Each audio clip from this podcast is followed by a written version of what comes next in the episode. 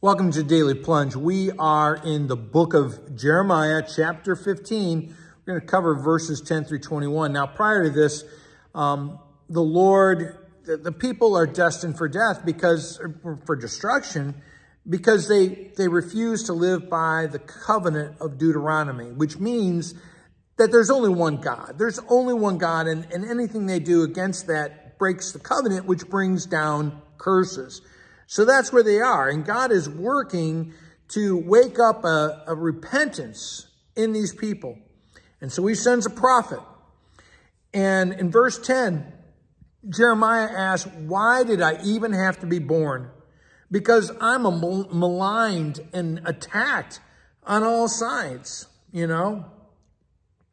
I, I haven't exploited, abused, or defrauded anyone, but I'm treated like I'm some sort of criminal.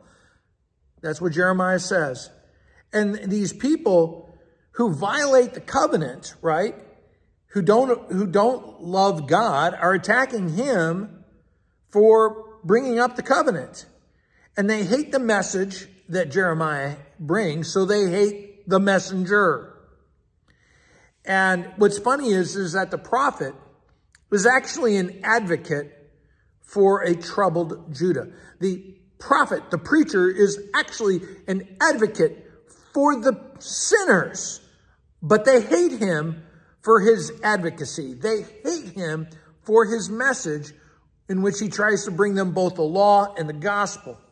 And so there's this cost to the ministry of the word. And I think as Christians, we need to understand this so deeply is that to bring the message of the word, there's a cross. Now, one of the things that in verse 12, he says, no one's going to stop the, the invaders. They're, they're made of bronze. They're made of iron. God is, God is bringing this relentless um, power of the law, of judgment against these people. And even though the preacher is preaching, it's not going to stop that. And so in the midst of this, he's still got to preach a word of hope to these people. Verse 14, God is going to displace Judah, remove them from the land. And what is the land? The land is God's grace. It's God's promise, but they don't want God's promise. And so Jeremiah, the messenger of God, is caught between a Judah, a God's people who keep rebelling and who hate his word, and a God who is sovereign, who keeps bringing his word. And the Lord says to the prophet, it is not your job to turn to them, to try to get the word of God to bend towards them. It's you are to be firm and let them turn to you. You know, and, the, and he goes on in verse 16, he says, you know, at first I got your word and I ate it up. I delighted in your word. But now, now, you know, I'm, I'm just, I'm, I'm sit all alone. And he says, because of my call to preach your word, you know, it is burdensome and it's harsh.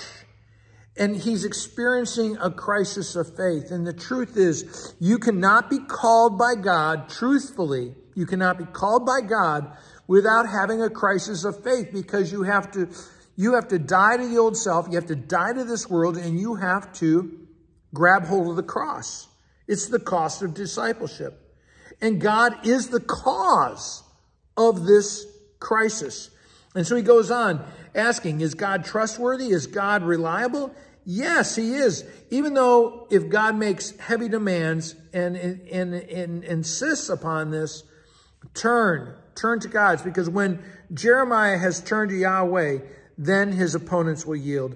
And I will make you and I will save you. I will rescue and save you because you're my servant relying on me. All right, friends, that's enough. Thanks. Have a blessed day. Thanks for joining us today for the Daily Plunge. We hope you hear the Lord speaking into your life. We invite you to subscribe so you can receive this plunge into the Word daily. If you found inspiration from this daily devotional, why not share it with someone you know?